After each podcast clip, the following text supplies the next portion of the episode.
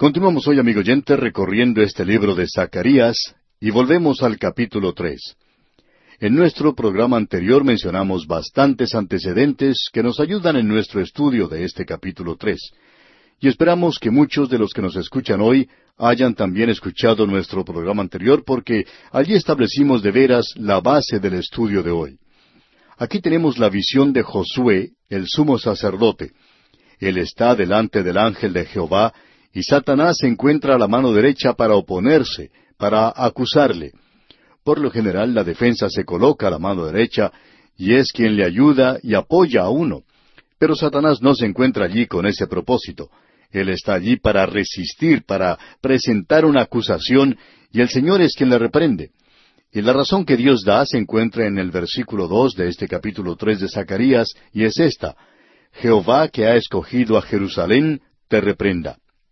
Ahora es cierto que Josué estaba vestido con vestiduras viles, sucias, y por cierto que necesitaba ser limpiado, quizá no solo de forma externa, sino también internamente. Pero él aquí es también representante de la nación, porque Dios presenta esto claramente cuando dice, Jehová que ha escogido a Jerusalén, te reprenda. Es decir, que Dios dice que la acusación que se hace contra Josué es contra la nación, porque él es el representante de la nación. Usted y yo, amigo oyente, tenemos un acusador de los hermanos, y Juan nos escribe diciendo, Hijitos míos, estas cosas os escribo para que no pequéis. Sería bueno que no lo hiciéramos, pero lo hacemos. Yo lo hago, no sé en cuanto a usted. Y si alguno hubiere pecado, escuche usted, abogado tenemos para con el Padre a Jesucristo el justo, nos dice Juan en su primera epístola. Él es quien está allí ante el Padre, él es el ángel de Jehová. Y aquí leemos en Zacarías, y dijo Jehová a Satanás, Jehová te reprenda. ¿Y por qué? Porque la nación, o esta ciudad como la capital de la nación, es un tizón arrebatado de un incendio. Es decir, parecería como que esta ciudad nunca sería reedificada después de la cautividad en Babilonia, después de haber sido destruida por Nabucodonosor.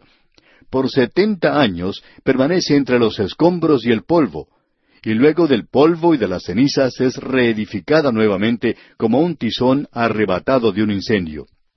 Fue Juan Wesley quien se llamó a sí mismo un tizón arrebatado del incendio, y pensamos nosotros, amigo oyentes, que muchos de nosotros en el presente debemos pensar de nosotros mismos en relación a esto en particular.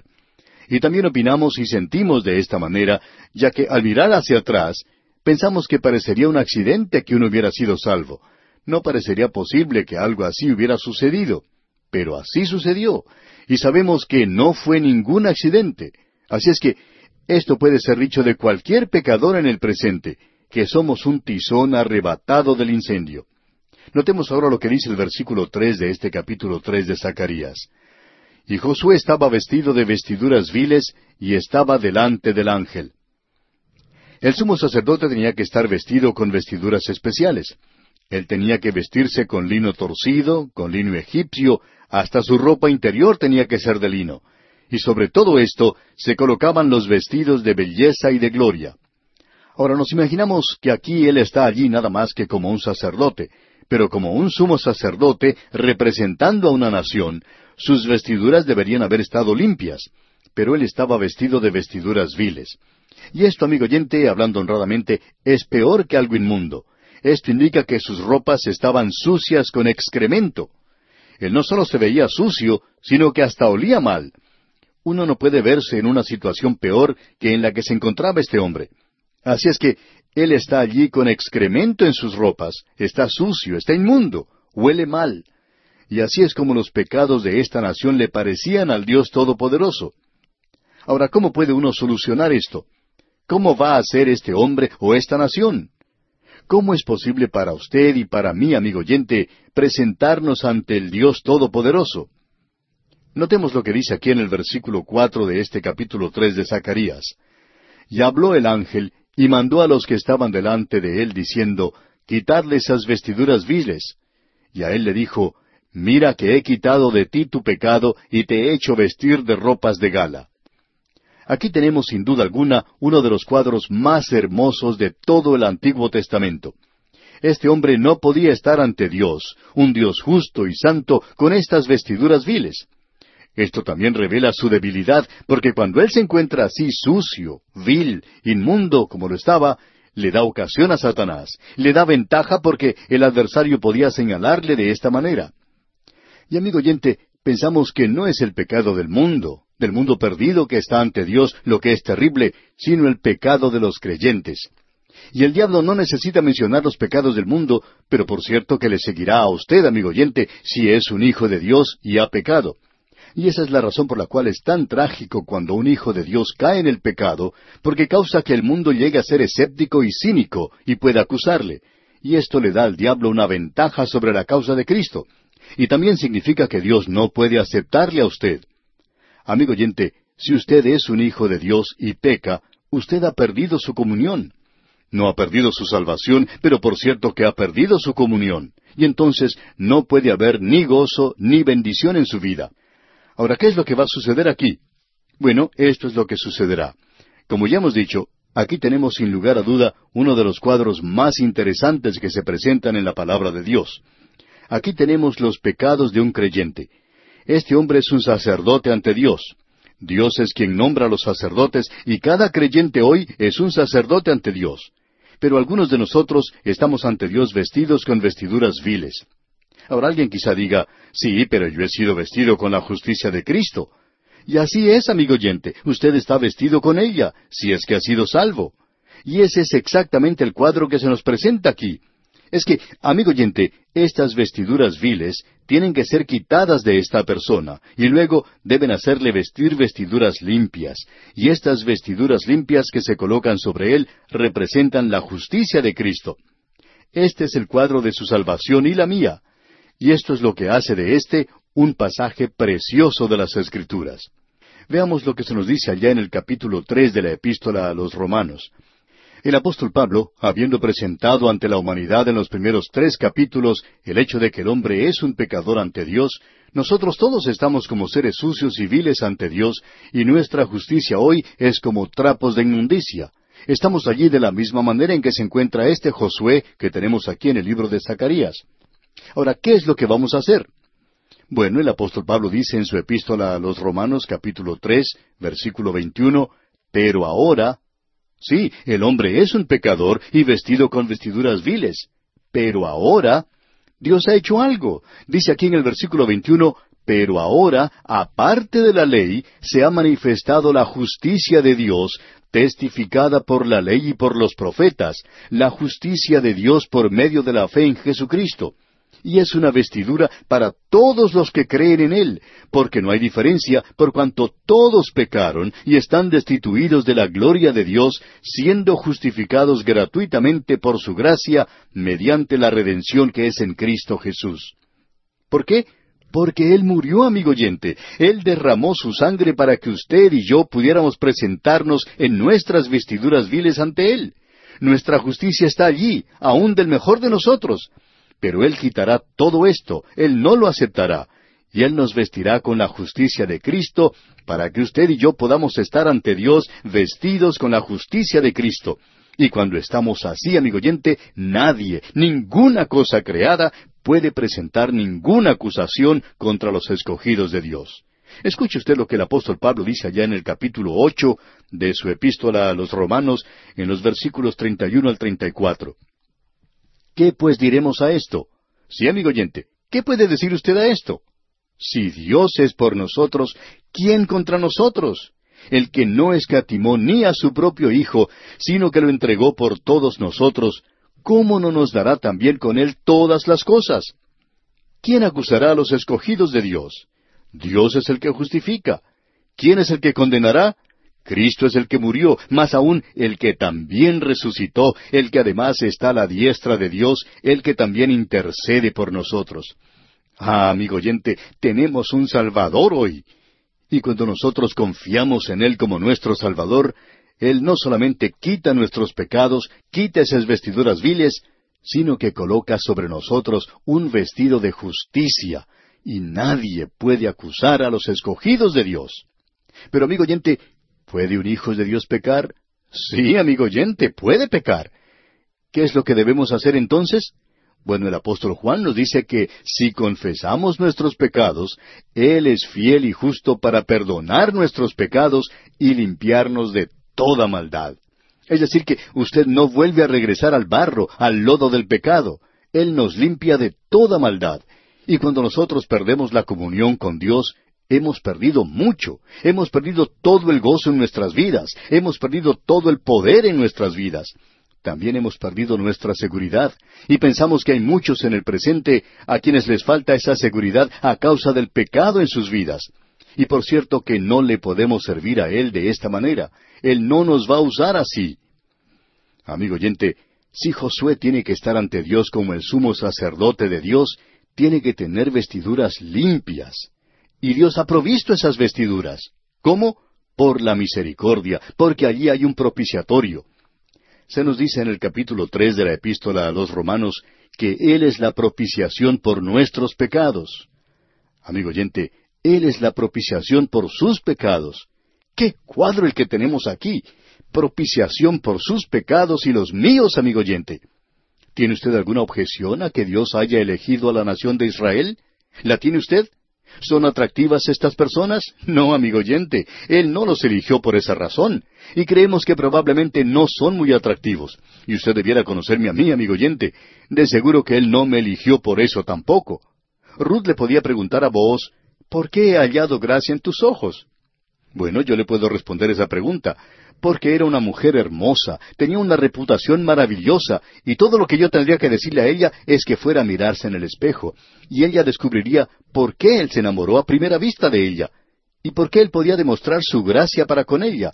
Ella era hermosa, pero no me diga, amigo oyente, que me vaya a mirar en el espejo. Ya lo he hecho. ¿Y qué es lo que veo? Pecadores, amigo oyente, pecadores. Necesitamos ser vestidos de la justicia de Cristo. Ahora sigamos adelante en nuestro estudio aquí en el libro de Zacarías, en este capítulo tres, que es un capítulo tremendo el que estamos estudiando y tiene su interpretación para la nación de Israel. Pero también la aplicación en particular es para nosotros hoy. Y tenemos ahora un versículo muy hermoso aquí en el versículo cinco de este capítulo tres de Zacarías. Leamos. Después dijo, pongan mitra limpia sobre su cabeza. Y pusieron una mitra limpia sobre su cabeza y le vistieron las ropas y el ángel de Jehová estaba en pie. Creemos que esto es algo que se ha agregado aquí y es algo muy hermoso. Las vestiduras del sumo sacerdote incluían una mitra o un turbante que él debía usar. En la parte delantera de la mitra había una placa de oro grabada con las palabras hebreas que decía Santidad a Jehová. Y usted puede apreciar que este hombre no tenía ese turbante o mitra, porque por cierto que vestido con esas vestiduras viles, él no era ninguna santidad al Señor. Pero esto es algo que se agrega ahora. Santidad a Jehová. Ahora se le da ese turbante, y sobre él estará escrita esta frase, Santidad a Jehová. Él va a hacer todo para Dios ahora, como lo hará esta nación en el futuro, cuando la iglesia sea quitada, llegará a ser testigo para Dios durante el milenio. La nación entera llegará a ser un sacerdocio sobre la tierra, de la misma manera en que la iglesia es un sacerdocio de creyentes en el presente. Sigamos leyendo ahora los versículos seis y siete de este capítulo tres de Zacarías. Y el ángel de Jehová amonestó a Josué diciendo, Así dice Jehová de los ejércitos, si anduvieres por mis caminos y guardares mi ordenanza, también tú gobernarás mi casa, también guardarás mis atrios, y entre estos que aquí están te daré lugar. Creemos que la interpretación de esto es muy obvia, ya que le dice a Josué, Tú estás sucio, y le dice a la nación de Israel, tú estás sucia, pero yo tengo una redención, y esa redención me permitirá demostrar mi gracia y mi misericordia hacia ti. Yo te salvaré. Ahora, si tú quieres ser utilizado, quieres ser usado, tendrás que mantenerte limpio, tendrás que andar en mis caminos, y tendrás que obedecer. Y él no solo le está diciendo esto a Josué, sino que se lo está diciendo a la nación entera. Y no solo se lo está diciendo a esta nación, sino que se lo está diciendo a usted y a mí, amigo oyente, y lo está diciendo en el Nuevo Testamento, ¿verdad? Usted recuerda que en el capítulo catorce del Evangelio según San Juan, versículo quince, el Señor Jesucristo dijo, Si me amáis, guardad mis mandamientos. Si usted quiere disfrutar y regocijarse en el amor de Dios en el presente, amigo oyente, usted tiene que ser obediente a Cristo. No hay ningún otro camino. Hay algunos que piensan hoy que ya que soy salvo por gracia, haré como me plazca. Pero si usted actúa como le place, amigo oyente, usted no ha sido salvado por gracia, porque eso no tiene consistencia. Esas cosas no van juntas. Si usted ha sido salvado por gracia, entonces usted querrá agradarle a Él, querrá complacerle, porque Él dijo, si me amáis. Y por cierto que usted va a amar a aquel que murió por usted para salvarle. Y si usted le ha aceptado de veras a Él y está confiando en Él, está descansando en Él. Y si usted está confiando y descansando en Él, amigo oyente, usted querrá andar en sus caminos, usted querrá obedecerle, usted querrá hacer lo que Él quiere que usted sea. Y no puede ser de ninguna otra manera. Ahora, en el versículo ocho de este capítulo tres de Zacarías leemos Escucha pues ahora, Josué sumo sacerdote, tú y tus amigos que se sientan delante de ti, porque son varones simbólicos. He aquí, yo traigo a mi siervo el renuevo. Aquí tenemos una figura, un cuadro del Señor Jesucristo, y es un cuadro maravilloso. Y nosotros creemos que esta es la sexta visión que se le ha dado a él, porque esto es algo totalmente diferente. Yo traigo a mi siervo el renuevo. Y esta es una figura que es conocida de Cristo. No vamos a tomar el tiempo para observar otros pasajes que nos hablan de este tema, pero este es un cuadro de aquel que vino como el renuevo. Usted puede ver que Isaías habló de alguien que es un vástago. Allá en el capítulo once de Isaías, versículo uno, leemos Saldrá una vara del tronco de Isaí, un vástago retoñará de sus raíces. Y ese es el renuevo. Y él será el rey quien gobernará. El renuevo lo presenta como el favorito, lo presenta como aquel que puede proteger y guardar a los suyos. Y ese renuevo hoy lo representa él como el rey que viene a esta tierra. Luego dice en el versículo nueve de este capítulo tres de Zacarías, Porque he aquí aquella piedra que puse delante de Josué. Sobre esta única piedra hay siete ojos. He aquí yo grabaré su escultura, dice Jehová de los ejércitos, y quitaré el pecado de la tierra en un día. Lo que tenemos aquí es un cuadro de Josué, el sumo sacerdote, y Satanás ante él. También se presenta aquel que viene como el renuevo. Él es el Salvador del mundo. Pero no solo eso, el renuevo aquí es la piedra, la piedra de la cual habló Daniel, cortada pero sin manos. Y se nos dice que tiene ojos, siete ojos. Ahora el número siete aquí no es el número de la perfección, como ya hemos dicho anteriormente, sino el número de lo completo. Él tiene un conocimiento completo, y sus ojos hablan de sabiduría y conocimiento. El Señor Jesucristo ha sido hecho sabiduría para nosotros porque Él es todo sabiduría. Y aquí se nos dice, porque he aquí aquella piedra que puse delante de Josué. Y aquí estamos hablando de la segunda venida de Cristo. El renuevo y la piedra aquí representan la segunda venida de Cristo a esta tierra. Y luego leemos, dice Jehová de los ejércitos, y quitaré el pecado de la tierra en un día. Bueno, ¿ha ocurrido esto en el día de hoy? No, amigo oyente. Por cierto que no ha sucedido en nuestra época. Tendrá que suceder todavía. Cuando el Señor Jesucristo regrese, entonces será quitado en un solo día. Luego el versículo diez comienza diciendo, en aquel día, y aquel día es el día de Jehová. Leamos el versículo diez. En aquel día, dice Jehová de los ejércitos, cada uno de vosotros convidará a su compañero debajo de su vid y debajo de su higuera. Es decir, que ellos estarán morando en paz y gozándose en aquel día, pero ese día no ha llegado todavía para nosotros, amigo oyente. Qué cuadro el que tenemos aquí, y qué visión la que tuvo este hombre. Dios mediante, en nuestro próximo programa vamos a considerar la visión del candelero de oro y los dos olivos. No habrá ninguna escasez de energía en esta siguiente edición.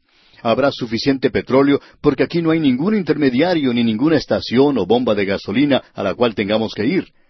Veremos pues esto en nuestro próximo programa.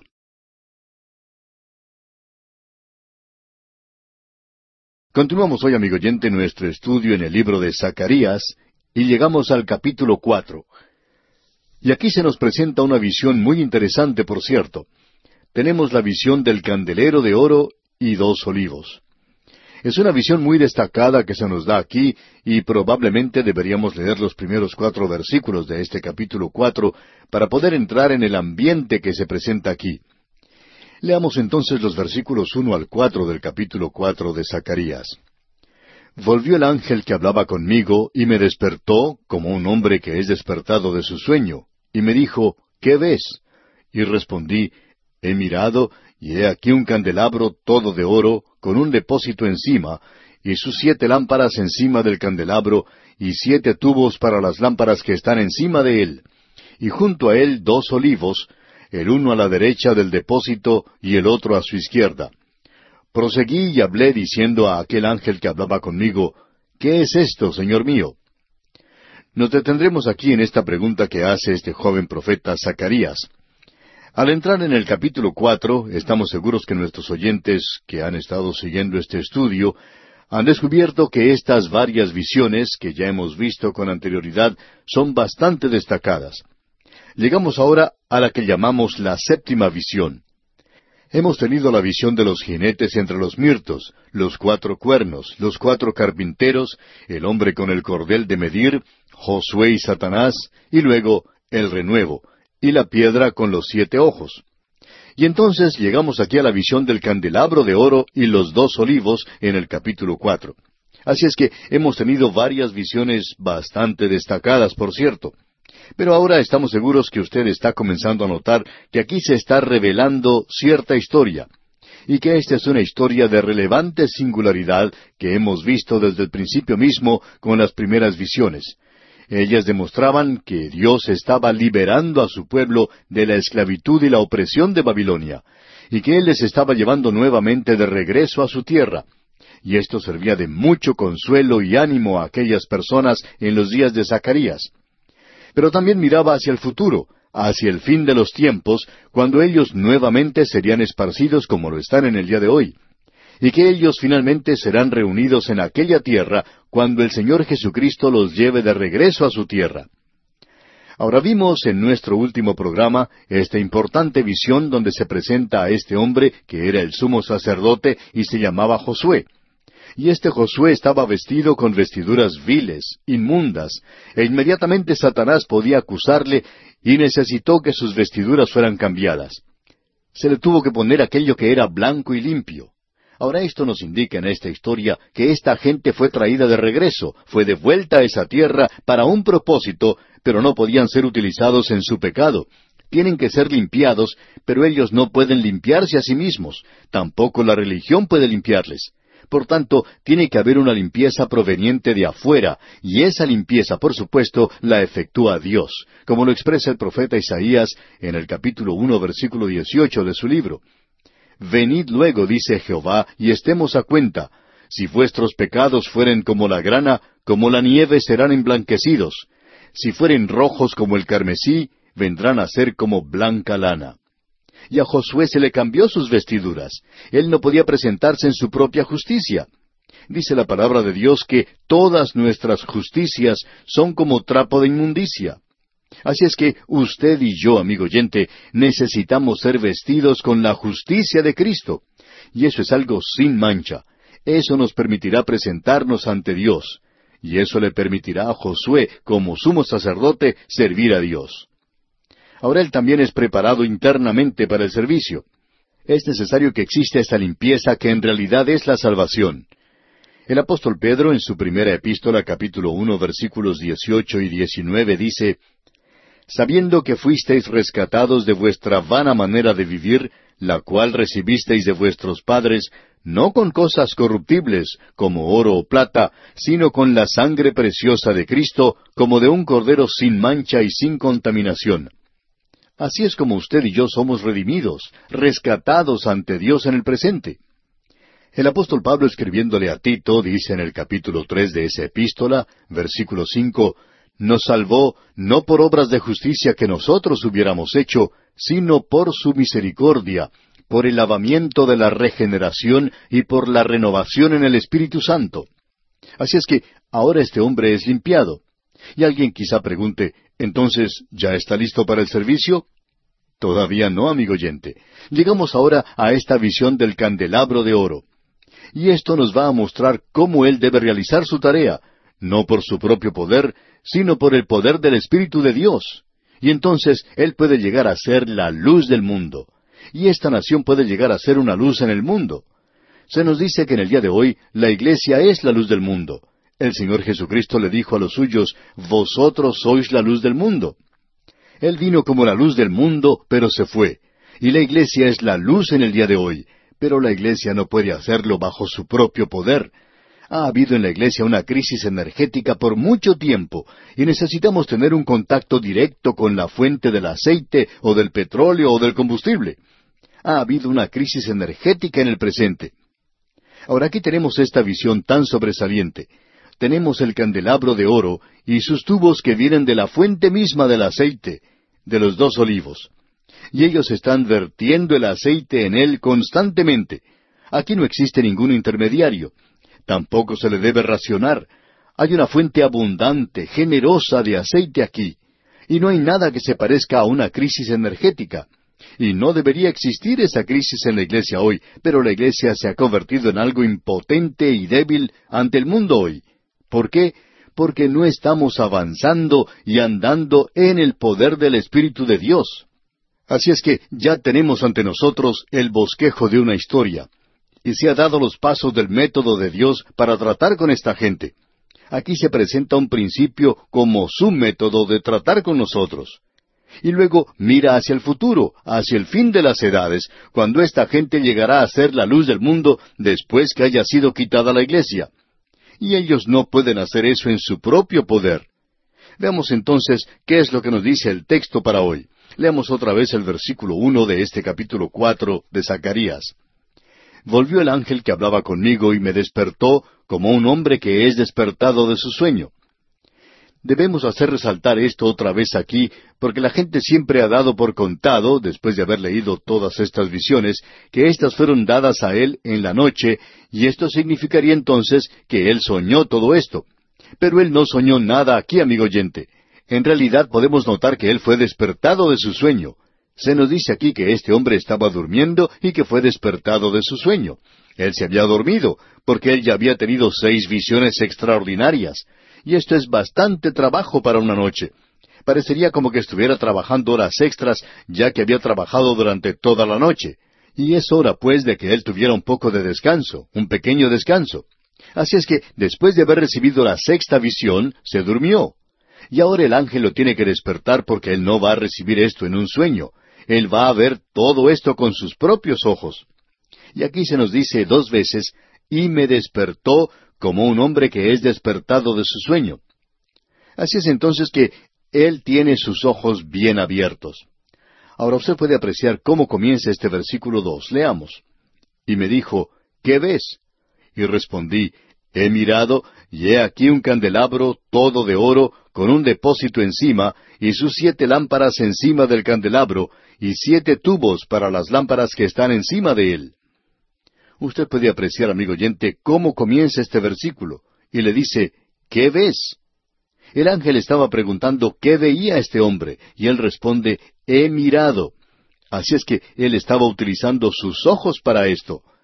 Y vemos que responde, he mirado, y he aquí un candelabro todo de oro, con un depósito encima, y sus siete lámparas encima del candelabro, y siete tubos para las lámparas que están encima de él. Esta es una visión sobresaliente, por cierto. El candelabro de oro es algo bastante conocido para él. Es uno de los símbolos de la nación de Israel. Hay muchos símbolos de esta nación que son usados en las Escrituras. Uno de ellos es la zarza ardiente que dio Moisés. Otra es la vid. Y vemos que Isaías habla de esto. Y hoy el Señor Jesús es esa vid para la iglesia. Usted es salvo hoy, amigo oyente, no por pertenecer a alguna nación, o porque pertenece a cierta clase de personas, o porque pasa a través de cierto rito, o porque pertenezca a alguna religión o haga alguna ceremonia religiosa. Él es la vid verdadera hoy, y esto indica que usted puede o no puede estar unido a Cristo. ¿Qué es lo que significa ser salvo hoy? Significa el estar en Cristo, usted está en Cristo, confiando en Él como su Salvador personal. Así es que lo que tenemos aquí es otro símbolo. De paso, digamos que el olivo también es usado como un símbolo de esta nación en ciertos lugares. El apóstol Pablo lo utiliza cuando habla ya en su epístola a los romanos en cuanto a derribar el olivo silvestre y que otro crecerá, y ese olivo es Israel. Así es que ahora tenemos este candelabro de oro, en hebreo menora, y es interesante ver que hoy la nación de Israel utiliza en esa tierra el menora. Es un candelabro de siete brazos y tiene siete lámparas sobre él. Este fue uno de los artículos que se utilizó en el tabernáculo y más adelante en el templo. Y era, sin lugar a dudas, una de las cosas más hermosas que adornaban el tabernáculo. Y había siete artículos allí.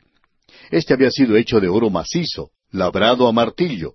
Besaleel el artesano, un hombre lleno del Espíritu de Dios en sabiduría y en inteligencia, en ciencia y en todo arte, fue quien lo diseñó, y era algo muy hermoso.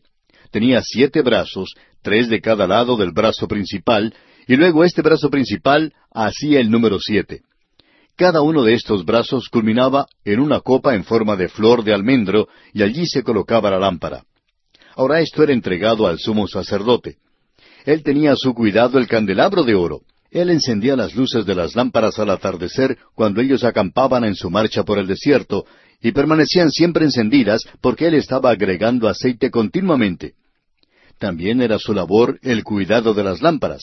Él se cercioraba que ardieran apropiadamente.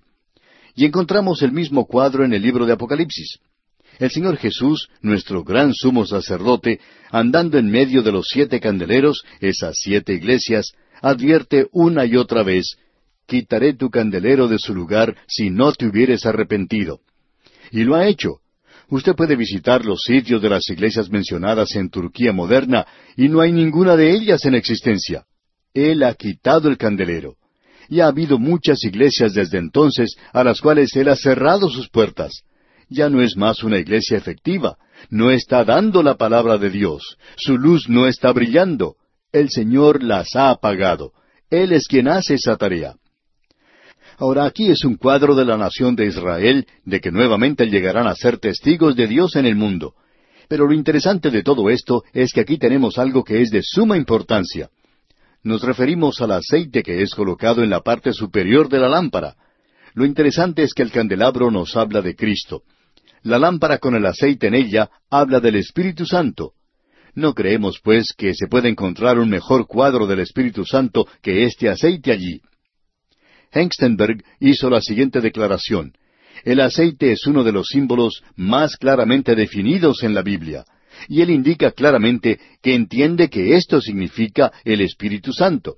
Así es que el aceite es el Espíritu Santo y la luz que da nos habla de Cristo. De modo que, amigo oyente, aquí tenemos uno de los cuadros más hermosos de Cristo en toda la Biblia. Usted recuerda que Él dijo que cuando Él se fuera iba a enviar al Espíritu Santo, pero cuando el Espíritu Santo viniera, no hablaría de sí mismo, sino que tomaría las cosas de Cristo y se las mostraría a ellos. Allá en el capítulo 16 del Evangelio según San Juan, versículos siete al quince leemos, Pero yo os digo la verdad, os conviene que yo me vaya, porque si no me fuera, el consolador no vendría a vosotros, mas si me fuere, os lo enviaré, y cuando Él venga, convencerá al mundo de pecado, de justicia y de juicio. De pecado por cuanto no creen en mí, de justicia por cuanto voy al Padre y no me veréis más, y de juicio por cuanto el príncipe de este mundo ha sido ya juzgado. Aún tengo muchas cosas que deciros, pero ahora no las podéis sobrellevar.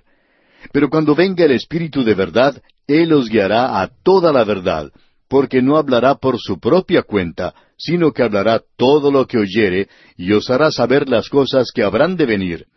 Él me glorificará, porque tomará de lo mío y os lo hará saber.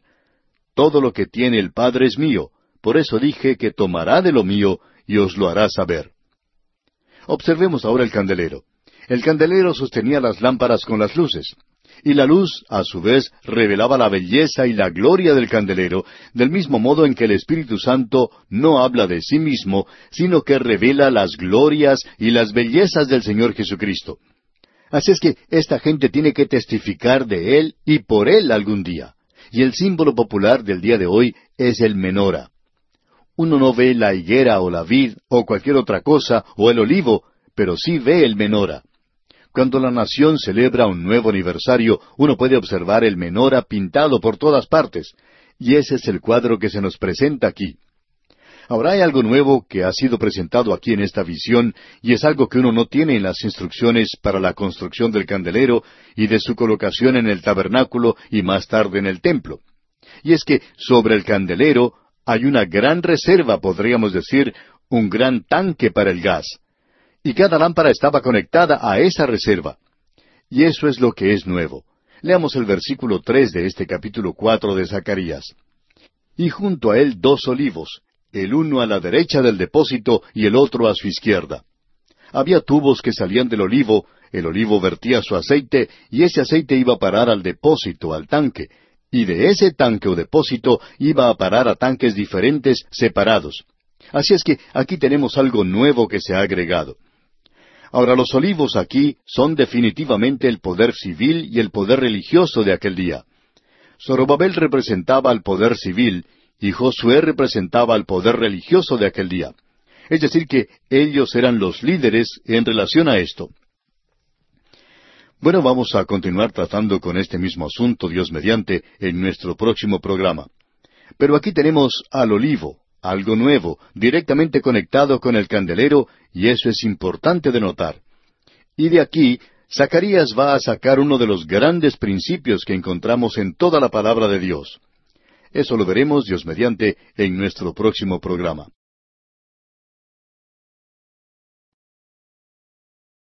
Continuamos hoy, amigo oyente, viajando por el libro de Zacarías y volvemos a este capítulo cuatro. Y en nuestro programa anterior habíamos llegado hasta el versículo cuatro. Usted recordará que esta es la visión del candelero de oro y los olivos. Este candelero es idéntico al que se encontraba en el tabernáculo y más adelante en el templo. Es probablemente el cuadro más completo y mejor de Cristo que tenemos en el tabernáculo. Ahora, la medida nunca fue dada porque el oro habla de la deidad de Cristo. Y este era un candelero de oro y uno no puede medir la deidad. Así es que nunca fueron dadas las medidas, pero fue hecho de una forma maravillosa. Fue hecho en la forma de una flor de almendro, y allí en esa copa se colocaban pequeñas lámparas, luego de haber sido llenadas de aceite. Las mechas de sus lámparas habían sido cortadas para que dieran buena luz. Y el candelero habla del hecho de que el Espíritu Santo toma las cosas de Cristo y nos las muestra. El candelero contenía el aceite y la luz era dada. Este es el Espíritu Santo y Cristo envió al Espíritu Santo al mundo. Pero el propósito del Espíritu Santo era el de tomar las cosas de Cristo y mostrárnoslas. Así es que la luz revela la gloria y la belleza del candelero. Ese es el cuadro que tenemos ante nosotros. Pero usted recordará que Él también había dicho que nosotros debemos ser luces en el mundo hoy. Él no está aquí.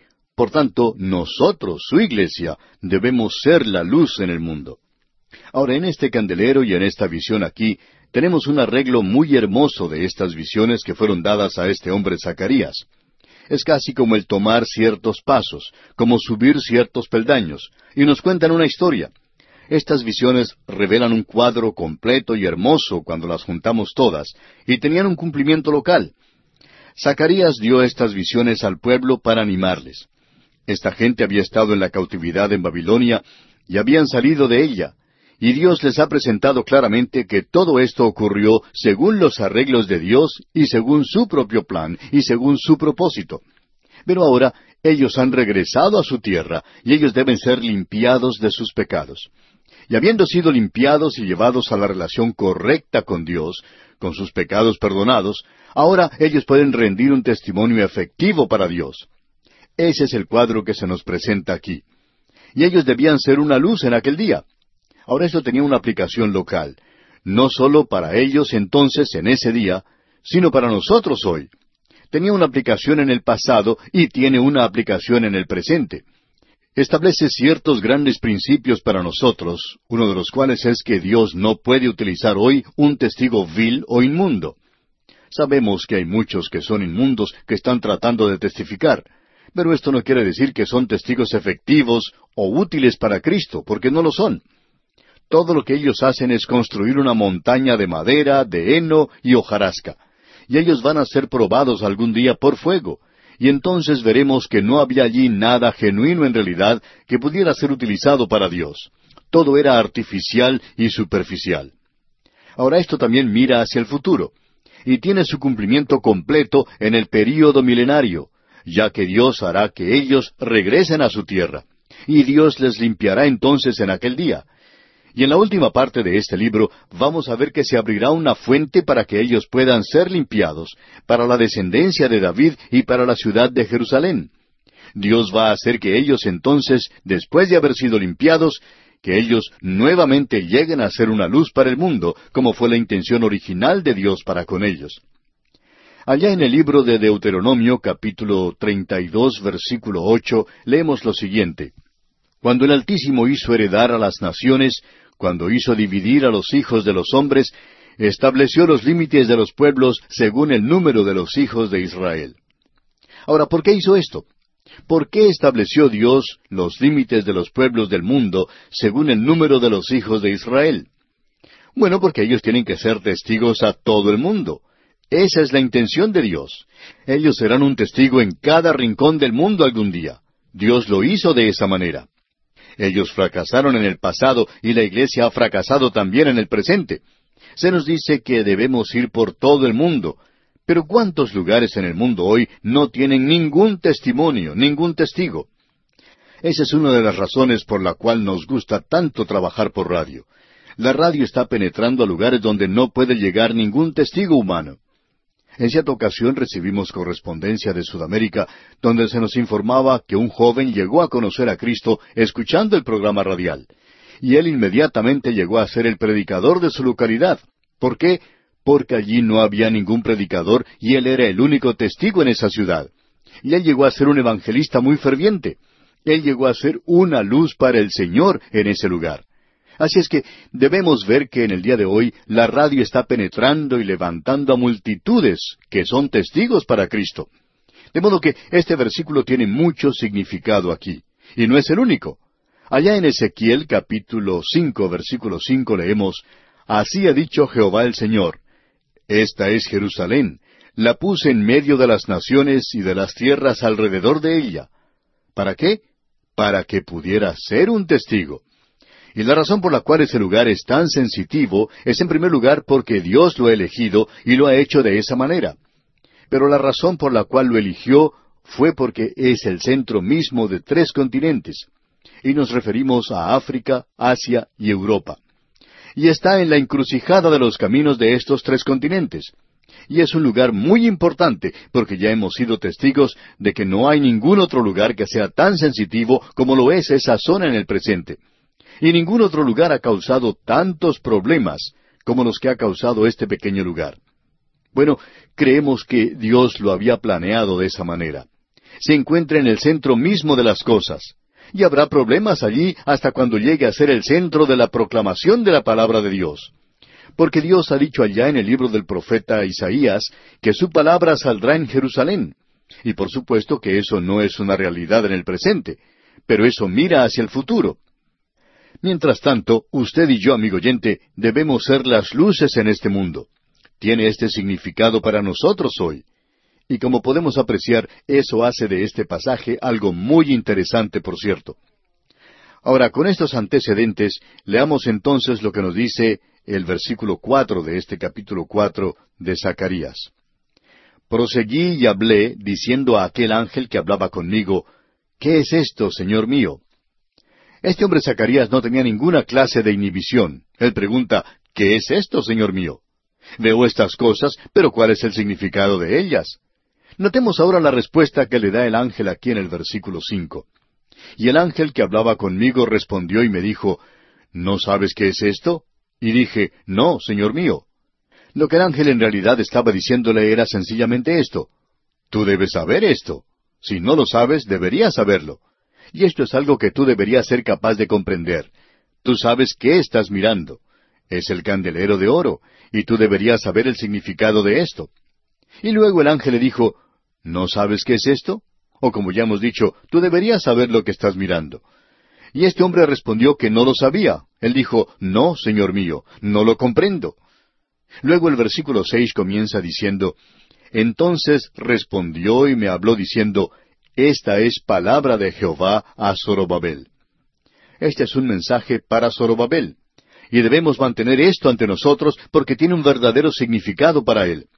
Y también es un gran principio para nosotros en el presente.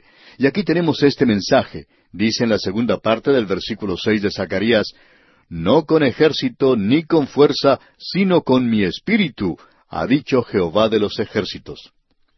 Ahora esta expresión, no con ejército ni con fuerza, es bastante interesante. Aquí nos está hablando de fortaleza física. Tiene que ver con lo que llamaríamos hoy agilidad mental. Es aquello que tiene que ver con una decisión sabia. Así es que podríamos cambiar la lectura un poquito aquí y decir, no por cerebro ni con fuerza muscular, sino con mi espíritu, ha dicho Jehová de los ejércitos. Y esto era de mucho ánimo para Zorobabel. Zorobabel era el gobernador civil, Josué era el gobernador religioso. Y estos dos personajes representaban estos dos olivos que estaban proveyendo el aceite para el candelero. Pero el mensaje es sencillamente esto que esto no va a ser hecho por su propia inteligencia, por su habilidad, y eso no va a hacerse por su fortaleza física, sino que el templo será construido por el Espíritu de Dios. Y amigo oyente, si el Espíritu de Dios no está en nuestras actividades hoy, éstas no van a llegar a nada, porque Dios no está haciendo su obra por medio de habilidad mental o por fuerza muscular. A nosotros nos gusta hablar de alguna persona que es ingeniosa, decimos, de algún predicador que es muy inteligente, que puede preparar sermones y mensajes muy interesantes. Pero amigo oyente, la obra de Dios no se lleva a cabo de esa manera. Pensamos que a veces una persona ingeniosa o inteligente puede llegar a ser una persona peligrosa, porque el hombre que puede ser ingenioso mentalmente puede serlo en la dirección equivocada y causar muchas dificultades en el pueblo de Dios y también puede engañar a muchos. Ha habido mucho engaño religioso en nuestro día. Hay algunos que progresan mucho porque son personas que tienen buenas relaciones públicas, son buenos administradores y tienen una personalidad muy buena, tienen mucha carisma, como se dice, y también hacen muchas solicitudes. Pero Dios dice que Él no lleva a cabo su trabajo, su obra, de esa manera. Dios no hace las cosas por medio de lo humano no con ejército ni con fuerza, no es con cerebro ni con fuerza muscular, sino con mi espíritu, ha dicho Jehová de los ejércitos. Y esto tiene un significado tremendo y establece un gran principio para nosotros en el presente. Dios solo usa aquello que es hecho por medio del Espíritu de Dios a través de nosotros. Hablando personal y honradamente, amigo oyente, cualquier cosa que nosotros hagamos en la carne será por medio de nuestro propio esfuerzo, y por haberlo hecho nosotros, Dios lo aborrece. Él no lo puede utilizar y tampoco lo va a utilizar. A Dios no le sirve nada de eso. Y esto llegará a ser nada porque no es sino algo que nosotros mismos hemos hecho, y es como el heno que es consumido por el fuego. Dios quiere hacer su obra, a través de nosotros, y tiene que ser por medio del poder del Espíritu Santo. Eso es lo importante de ver de nuestra parte aquí. Ahora esto es en el futuro. Esto va a ser especialmente cierto en el milenio, pero debemos nuevamente decir que no es por medio del cerebro ni por la fuerza muscular, sino por mi espíritu, dice Jehová. Baron lo expresa de la siguiente manera es por medio de la luz del Mesías y por medio de ese aceite del Espíritu que se derramará sobre ellos abundantemente. Es así como el candelero de Israel brillará con una brillantez séptupla para la iluminación de todas las naciones de la tierra. Y esta, amigo oyente, es una gran declaración, de que habrá y que hubo un remanente en aquel día de Zacarías que necesitaba ser animado de esa manera porque ellos estaban sintiendo una tremenda presión de la oposición y estaban afligidos por las dudas y los temores y necesitaban que alguien les diera ánimo. Y el ánimo les fue dado. Así es que esta visión que tenemos aquí es la palabra de Jehová a Zorobabel. Esto era para darle ánimo. Ahora Dios hoy no está llevando a cabo su obra por medio del entretenimiento intelectual de una congregación, sino que tiene que ser por medio del Espíritu de Dios. Y Él tampoco lo hace basándose sencillamente en la fuerza o la fortaleza humana. Vemos aquí que esta visión estaba bastante animada, por lo menos así sucedió en aquella época. Ahora, en la primera parte del versículo siete de este capítulo cuatro de Zacarías leemos ¿Quién eres tú, oh gran monte? Una montaña, amigo oyente, representa oposición. Leamos completo este versículo siete. ¿Quién eres tú, oh gran monte? Delante de Zorobabel serás reducido a llanura. Él sacará la primera piedra con aclamaciones de gracia, gracia a ella. Es decir, que la piedra angular será colocada en este nuevo templo. No va a ser un templo muy impresionante, pero ellos han tenido toda clase de oposición. Y ahora esta visión los anima indicando que Él podrá mover montañas. Usted recuerda que el Señor Jesucristo dijo que los discípulos podrían decir a un monte, Pásate de aquí allá, y se pasará, y nada os será imposible. Bueno, no creemos que esto se haya dado para quitar montañas físicas. No había muchas que fueran quitadas en aquella tierra, y no hay muchas que son quitadas hoy, a no ser por los terremotos. Pero la fe que puede quitar montañas es la fe que puede quitar obstáculos y oposición a la palabra de Dios, a la obra de Dios. Ese es el cuadro que tenemos aquí. El templo de Dios será reedificado. ¿Y qué palabras de ánimo son estas para este pueblo? Él les instruyó que debían concluir la construcción de ese templo. Entonces, aquí en los versículos ocho y nueve de este capítulo cuatro de Zacarías leemos Vino palabra de Jehová a mí diciendo Las manos de Zorobabel echarán el cimiento de esta casa, y sus manos la acabarán. Y conocerás que Jehová de los ejércitos me envió a vosotros. Es decir, que esto fue dado para darles ánimo. Y como dice el apóstol Pablo en su epístola a los Filipenses capítulo uno, versículo seis, estando persuadido de esto, que el que comenzó en vosotros la buena obra, la perfeccionará hasta el día de Jesucristo. Es decir, Zorobabel, tú tienes que poner los cimientos. Dios estaba contigo cuando tú estabas echando esos cimientos. Bueno, tú vas a poder colocar el techo sobre este edificio, y Dios estará contigo. Luego dice en la primera parte del versículo diez, porque los que menospreciaron el día de las pequeñeces se alegrarán. Amigo oyente, sabemos que hay personas que hacen cosas así, que desprecian lo pequeño y buscan siempre lo grande, lo espectacular, porque siempre nos gusta escuchar de las cosas que tienen éxito. De modo que un predicador que tiene mucho éxito o una iglesia que tiene mucho éxito, que produce mucho y que progresa mucho, es aquella que tiene las multitudes y cosas por el estilo. Y nosotros estamos creyendo más y más que el Señor Jesucristo está obrando de una manera callada en pequeños lugares en el presente. Y hemos aprendido a despreciar lo pequeño. Es necesario regresar a esto. Tememos que a veces nosotros mismos hacemos cosas así. Nos desanimamos enseguida cuando la correspondencia no llega en grandes cantidades. Y luego descubrimos que en un día, cuando han llegado solo unas muy pocas cartas, una de esas cartas es la más preciosa de todas las que hemos recibido. Amigo oyente, esto es despreciar las cosas pequeñas. Y luego sigue diciendo, y verán la plomada en la mano de Zorobabel. Esa plomada, como usted bien sabe, es un peso atado a una cuerda, y así es como ellos podían construir casas en línea directa con la tierra.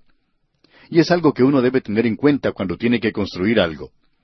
Luego este versículo diez continúa diciendo, estos siete son los ojos de Jehová que recorren toda la tierra. Dios aún está dominando. Luego leemos en los versículos once al trece de este capítulo cuatro de Zacarías, Hablé más y le dije, ¿qué significan estos dos olivos a la derecha del candelabro y a su izquierda? Hablé aún de nuevo y le dije, ¿qué significan las dos ramas de olivos que por medio de dos tubos de oro vierten de sí aceite como oro?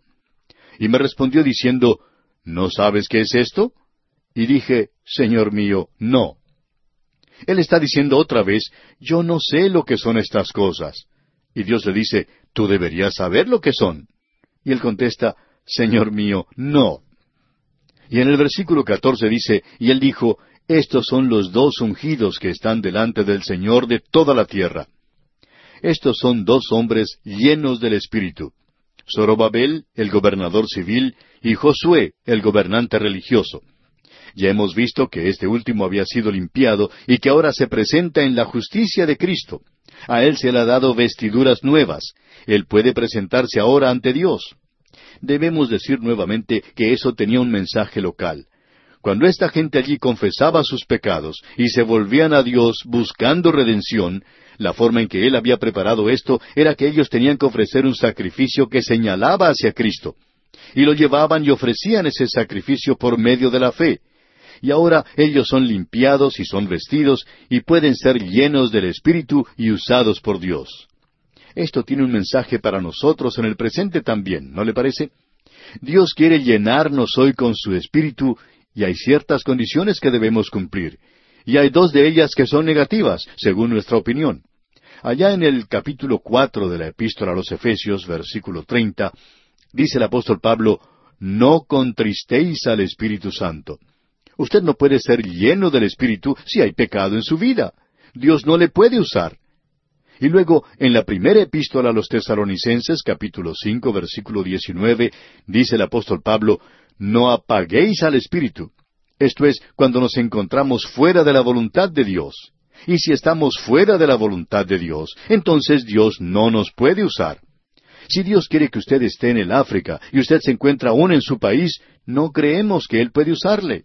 Pero amigo oyente, si usted está en el África y debería estar en su propio país, entonces Él tampoco le va a utilizar. Y luego, Él dice en la epístola a los Gálatas capítulo cinco versículo dieciséis, andad en el Espíritu. Y andar en el Espíritu es algo muy práctico. Es simplemente levantarse y comenzar a andar y a descansar en el Espíritu de Dios. Ahora esto es un cuadro del futuro. Esto mira hacia el día cuando Dios derramará su Espíritu sin medida. Ese día no ha llegado todavía.